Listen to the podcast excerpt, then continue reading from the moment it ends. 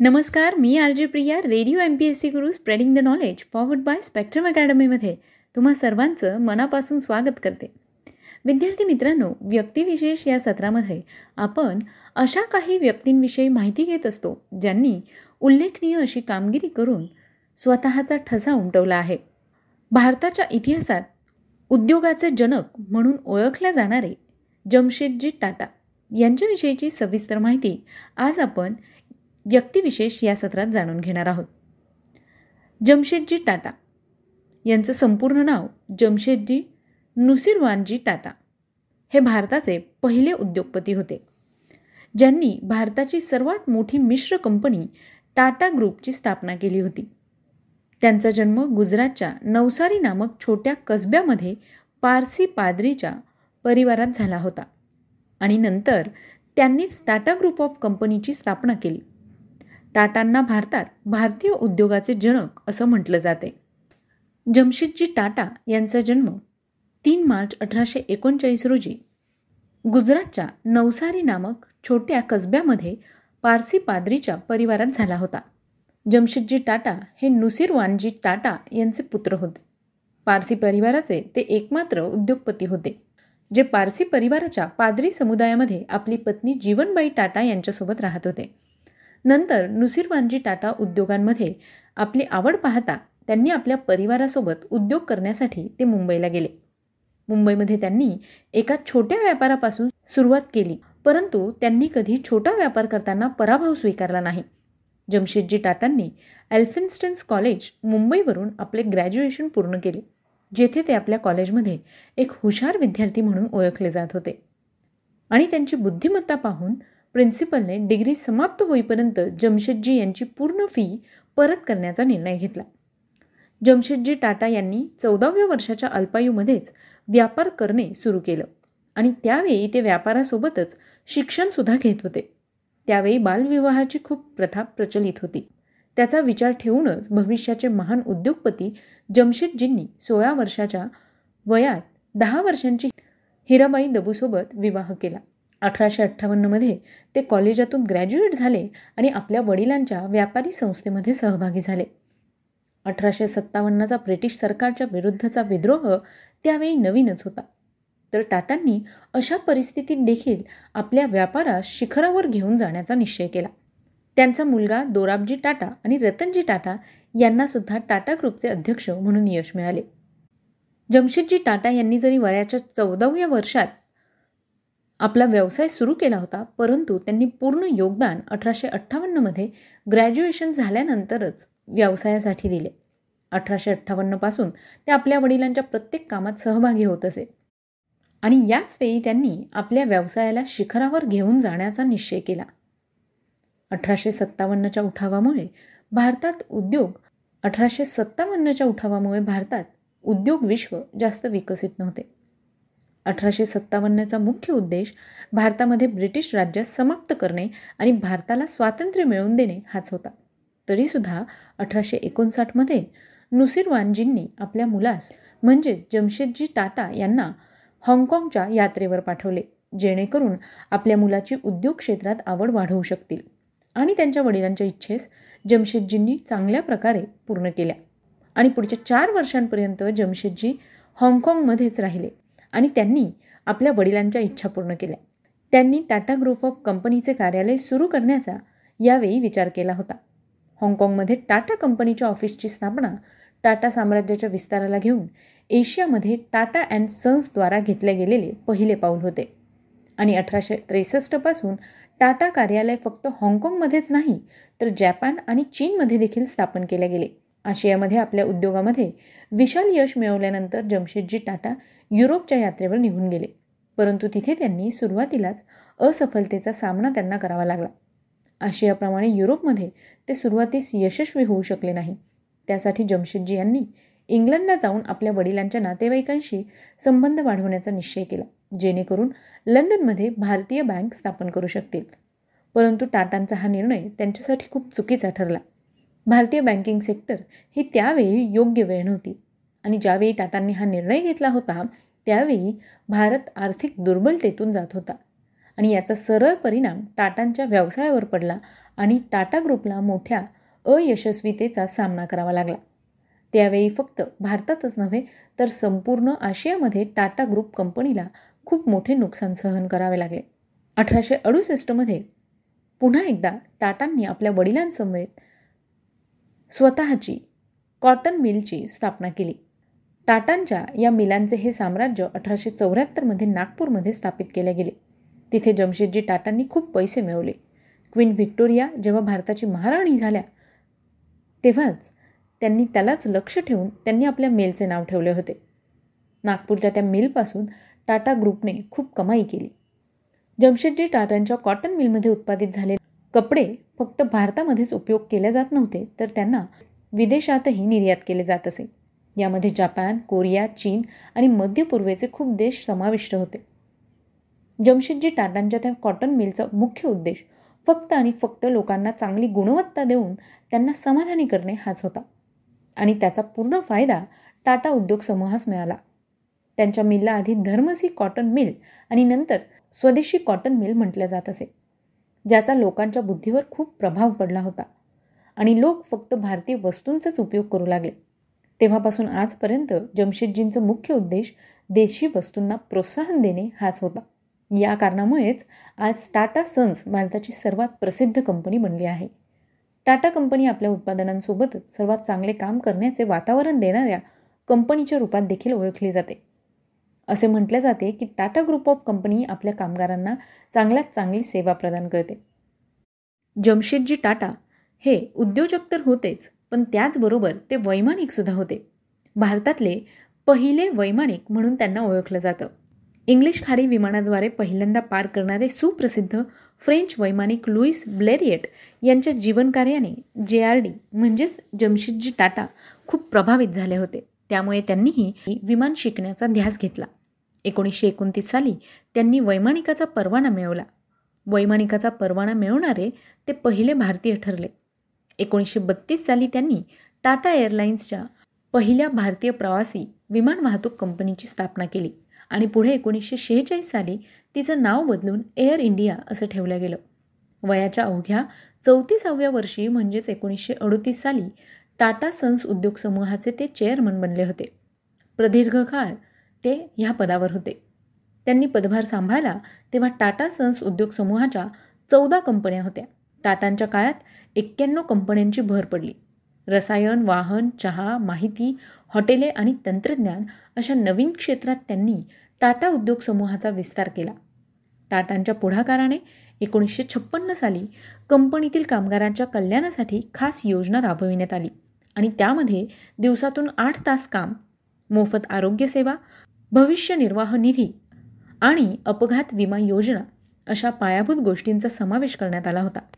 पुढे या योजना भारतीय केंद्र शासनाने सर्व उद्योग व्यवसायांसाठी कायदेशीररित्या बंधनकारक केल्या. टाटांच्या कारकिर्दीत उद्योग समूहाच्या विस्ताराबरोबरच इतर अनेक संस्था स्थापन झाल्या. भारतात मूलभूत संशोधन व्हावे म्हणून त्यांनी एकोणीसशे छत्तीस साली टाटा समाज विज्ञान संस्था आणि एकोणीसशे पंचेचाळीस साली टाटा मूलभूत संशोधन संस्था या संशोधन संस्था स्थापण्यात पुढाकार घेतला. आशियातील पहिले कर्करोग रुग्णालय एकोणीसशे एक्केचाळीस साली मुंबईत सुरू झाले. आणि हे केवळ टाटांच्या पुढाकारामुळेच. भारतीय उद्योगाचे जनक मानले जाणारे जमशेदजी टाटा यांना विविध पुरस्कारांनी सन्मानित करण्यात आलं.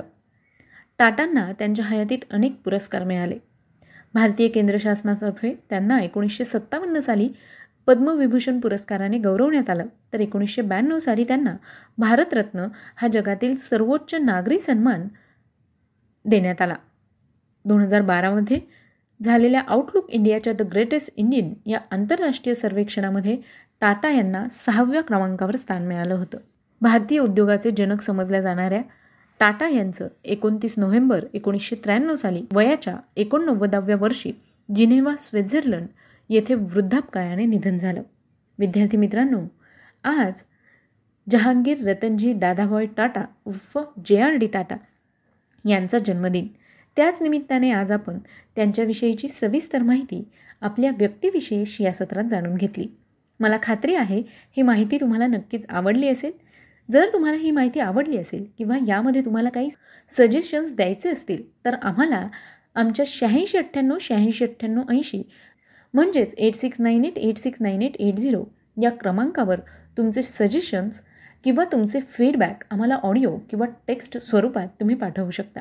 आणि सोबतच आमचे फेसबुकला असणारे radio M P S C Guru आणि स्पेक्ट्रम अकॅडमी हे पेजेस लाईक फॉलो आणि शेअर करायला विसरू नका. मी आर जे प्रिया तुम्हा सगळ्यांची रजा घेते. पुन्हा भेटूया उद्याच्या व्यक्तिविशेष या सत्रात. अशाच एका नवीन व्यक्तीच्या जीवनाविषयीची सविस्तर माहिती ऐकण्यासाठी. तोपर्यंत काळजी घ्या सुरक्षित राहा. आणि हो महत्त्वाचं म्हणजे करोनाचं वॅक्सिनेशन सगळीकडे अगदी फ्रीमध्ये सुरू आहे. तेव्हा वॅक्सिनेशन लवकरात लवकर करून घ्या. Stay tune to radio M P S C Guru spreading the knowledge powered by Spectrum Academy hello everyone me R J Priya radio M P S C Guru spreading the knowledge powered by Spectrum अकॅडमीमध्ये तुम्हा सर्वांचं स्वागत करते. विद्यार्थी मित्रांनो ईश्वरचंद्र विद्यासागर हे नाव तुम्ही ऐकून असाल. बंगाली समाजसुधारक तत्त्वज्ञानी शिक्षक लेखक अनुवादक मुद्रक प्रकाशक उद्योजक सुधारक. तसंच सगळ्यात महत्त्वाचं म्हणजे भारतातील विधवा विवाहाला प्रोत्साहन देणारे समाजसेवक ईश्वरचंद्र विद्यासागर. यांच्याविषयी आणखी माहिती द्यायचं झाल्यास विद्यासागर हे एक प्रसिद्ध लेखक होते. त्यांनी राजाराम मोहन रॉय यांच्यासोबत सामाजिक सुधारणांची चळवळ चालू ठेवली होती. त्यांचं भव्य व्यक्तिमत्व होतं. ब्रिटिश अधिकाऱ्यांकडून त्यांचा आदर केला जात होता. त्यांचे पुस्तक बोर्नो पोरिचॉय म्हणजेच अक्षर परिचय अद्यापही बंगाली वर्णमाला शिकण्यासाठी प्रारंभिक मजकूर म्हणून वापरलं जातं. त्यांचं नाव होतं विद्यासागर. विद्यासागर याचा अर्थ होतो ज्ञानाचा महासागर. या विषयावर त्यांना अनेक विषयांचा प्रचंड ज्ञान असल्याने त्यांना विद्यासागर असं म्हणण्यात आलं होतं. त्यांनी महिलांच्या शिक्षणासाठी बरीच कामं केली आहेत. याचबरोबर बालिकांसाठी विद्यालयांची स्थापनासुद्धा केली आहे. ईश्वरचंद्र विद्यासागर हे बंगालमधील एक श्रेष्ठ संस्कृत पंडित लेखक व उदारमतवादी सुधारक होते. त्यांचा जन्म सव्वीस सप्टेंबर अठराशे वीस रोजी पश्चिम बंगालमध्ये मिदनापूर जिल्ह्यातील वीरसिंह या गावी झाला. त्यांच्या पित्याचे नाव ठाकूरदास आणि आईचं नाव होतं भगवती देवी प्राथमिक शिक्षण जन्मगावी घेऊन कलकत्त्याच्या संस्कृत महाविद्यालयात त्यांनी उच्च शिक्षण घेतलं. अठराशे एकोणचाळीस साली हिंदू धर्मशास्त्र विषयक परीक्षेत उत्तीर्ण झाल्याने मिळालेल्या प्रमाणपत्रात त्यांच्या नावापुढे विद्यासागर ही उपाधी लावली होती. म्हणून बंडोपाध्याय हे त्यांचं उपनाम मागे पडून विद्यासागर हेच नाव रूढ झालं. ते अठरा वर्षांचे असताना त्याच महाविद्यालयात व्याकरणाचे वर्ग घेण्याचे काम त्यांच्याकडे देण्यात आलं होतं. वयाच्या चौदाव्या वर्षी शत्रुघ्न भट्टाचार्य यांची कन्या दिनमयी देवी हिच्याशी त्यांचा विवाह झाला. पंडित ईश्वरचंद्र यांनी शिक्षण खात्यात साध्या शिक्षकापासून ते शिक्षण निरीक्षकाच्या हुद्द्यापर्यंत काम केले. सरकारी शिक्षण खात्यात असताना शिक्षण खात्यातर्फे मुली शिकल्या पाहिजेत. या हेतूने त्यांनी पस्तीस नवीन बालिका विद्यालये एक मध्यवर्ती अध्यापक विद्यालय आणि बंगालमधील प्रमुख शहरात आदर्श विद्यालये देखील स्थापन केली. संस्कृत महाविद्यालयात पूर्वी ब्राह्मणेतर विद्यार्थ्यांना शिक्षण मिळत नसे. ते धोरण रद्द करून त्यांनी सर्व जातींच्या विद्यार्थ्यांना मुक्त प्रवेश दिला. अठराशे अठ्ठावन्न साली अधिकाऱ्यांशी मतभेद झाल्याने ते शिक्षण खात्यातून बाहेर पडले. त्यापूर्वीच विधवांच्या प्रश्नाकडे त्यांचे लक्ष गेले होते. स्वतः संस्कृत पंडित असल्याने पराशर संहितेत विधवा विवाहास मान्यता असल्याचा दाखला त्यांनी काढून दाखवला. अठराशे छप्पन्न साली विधवा विवाहाचा अधिनियम संमत करून घेण्यात त्यांचा मोठा वाटा होता. ईश्वरचंद्र हे स्वतः करते सुधारक होते. स्वतःच्या मुलींची लग्ने त्यांनी त्या चौदा पंधरा वर्षांच्या होईपर्यंत केली नाहीत. आपल्या मुलाचे लग्न त्यांनी एका बालविधवेशी लावून दिले होते. कुलीन ब्राह्मण वर्गातील बहुपत्नीकत्वाची चाल बालविवाह मद्यपान इत्यादी अनिष्ट चालींविरुद्ध त्यांनी बंगालमध्ये चळवळी केल्या. ईश्वरचंद्र विद्यासागर हे आधुनिक बंगाली गद्याचे जनक समजले जातात. त्यांची भाषा सुबोध व सामान्य जनांना सहज समजेल अशी आहे.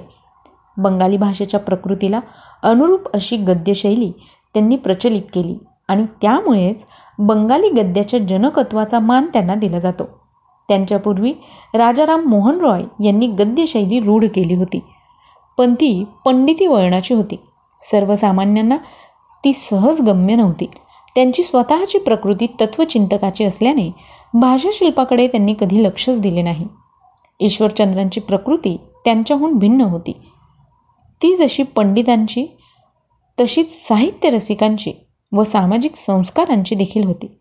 म्हणून आजही त्यांचं साहित्य वाचलं जातं. त्यांचं लेखन मुख्यतः बंगाली आणि संस्कृत भाषात आहे. ईश्वरचंद्रांनी मुख्यतः शिक्षणाचा प्रसार समाज सुधारणा आणि साहित्य निर्मिती अशा त्रिविध भूमिकातून लेखन केले. संस्कृत भाषेच्या सुलभ अध्ययनासाठी त्यांनी अठराशे एक्कावन्नमध्ये बोधोदय उपक्रमणिका रुजूपाठ अठराशे त्रेपन्नमध्ये व्याकरण कौमुदी तर अठराशे पंचावन्नमध्ये वर्णपरिचय हे ग्रंथ लिहिले. त्याचप्रमाणे बंगाली भाषा शिकण्यासाठी अठराशे छप्पन्नमध्ये कथामाला तसेच शब्द मंजरी नावाचे शब्दकोश देखील तयार केले. बांगला इतिहास जीवनचरित चरितावली आणि भूगोल खगोल वर्णन हे ग्रंथ त्यांच्या ऐतिहासिक दृष्टिकोनाचे आणि चतुरस्त्र जिज्ञासेचे द्योतक आहेत. त्यांची पहिली साहित्यकृती वेताल पंचविशंती हे सुलभ बंगाली भाषेचे प्रतीक म्हणून आजही लोकप्रिय आहे. शकुंतला उपाख्यान सीतार वनवास आख्यान मंजरी आणि भ्रांतिविलास या त्यांच्या इतर साहित्यकृती आहेत. पुनर्विवाहाच्या पुष्ट्यर्थ त्यांनी विधवा विवाह हा ग्रंथ अठराशे पंचावन्न साली लिहिला. विधवा विवाहाला पाठिंबा देणारे दाखले धर्मशास्त्रातूनच दाखविणारा आणि पंडितांना त्यांनी प्रमाणभूत मानलेल्या ग्रंथांच्या आधारेच निरुत्तर करणारा ग्रंथ म्हणून तो अद्वितीय ठरला. या व्यतिरिक्त विद्यासागर यांनी संस्कृत नाटकांचे तसेच महाभारतादी इतर बारा ग्रंथांचे देखील संपादन केले आहे. अठराशे सत्याहत्तर साली कलकत्त्यास भरलेल्या दरबारात ईश्वरचंद्र यांना इंग्लंडच्या राणीकडून बहुमानाची सनद मिळाली व पुढे सी आय ई ही पदवी देखील मिळाली. वैयक्तिक आचरणात ते अत्यंत साधे परंतु निर्भय होते. समाज सुधारणेच्या बाबतीत ते राजाराम मोहन रॉय यांचे वारसच म्हणावे लागतील. त्यांच्या सामाजिक कार्यमा निकोप बुद्धिवाद त्यांनी राजाराम मोहन रॉय यांच्यापासूनच उचलला होता. ईश्वरचंद्रांनी आपल्या आयुष्यात पुष्कळ धन मिळवले पण ते सारे त्यांनी दुःखी कष्टी दलित अपमानित उपेक्षित यांच्या साह्यार्थ खर्चेले. त्यांची स्वतःची राहणी अगदी साधी होती. ते अज्ञेयवादी होते. देव धर्म अज्ञान अध्यात्म इत्यादींच्या गुंत्यात त्यांनी स्वतःला कधीच अडकवून घेतलं नाही. मी वास्तव जगाचा व त्यात राहणाऱ्या जीवांचाच विचार करीत असतो. माणुसकीने वागणे हाच मी माझा धर्म मानतो असं ते म्हणत. हा आपला धर्म त्यांनी आयुष्याच्या अखेरीपर्यंत निष्ठापूर्वक आचरिला. त्यामुळे सारे जग त्यांना विद्यासागर म्हणून ओळखत असले तरी बंगालमधील सर्वसामान्य जनता त्यांना दयासागर म्हणूनच अधिक ओळखते. ईश्वरचंद्र विद्यासागर यांचं एकोणतीस जुलै अठराशे एक्क्याण्णव रोजी निधन झालं. विद्यार्थी मित्रांनो आज ईश्वरचंद्र विद्यासागर यांची पुण्यतिथी आहे. त्याच निमित्ताने आज आपण त्यांच्या जीवनकार्याविषयीची सविस्तर माहिती जाणून घेतली. मला खात्री आहे की ही माहिती तुम्हाला नक्कीच आवडली असेल आणि ही माहिती तुम्हाला नक्कीच उपयोगात सुद्धा येईल. तेव्हा याविषयीचा फीडबॅक किंवा सजेशन तुम्ही आमच्या व्हॉट्सअपच्या शहाऐंशी अठ्ठ्याण्णव शहाऐंशी अठ्ठ्याण्णव ऐंशी म्हणजेच eight six nine eight eight six nine eight eight zero या क्रमांकावर पाठवू शकता. आणि मित्रांनो सोबतच तुम्ही आमचं व्यक्तिविशेष आणि दिनविशेष ही सत्र स्पॉटीफाय म्युझिक ॲप अँकर एफ एम रेडिओ पब्लिक आणि गुगल पॉडकास्टवर देखील ऐकू शकता. याचबरोबर आमचे फेसबुक आणि इंस्टाग्रामला radio M P S C Guru आणि स्पेक्ट्रम अकॅडमी हे पेजेस देखील आहेत. तेव्हा ते लाईक शेअर आणि फॉलो करायला विसरू नका. चला तर मग मित्रांनो मी आलजी प्रिया तुम्हा सगळ्यांची रजा घेते. पुन्हा भेटूया उद्याच्या व्यक्तिविशेष या सत्रात. अशाच एका महत्त्वाच्या व्यक्तीची जीवनगाथा ऐकण्यासाठी तोपर्यंत सुरक्षित रहा काळजी घ्या आणि अर्थातच ऐकायला विसरू नका. Radio M P S C Guru spreading the knowledge powered by Spectrum Academy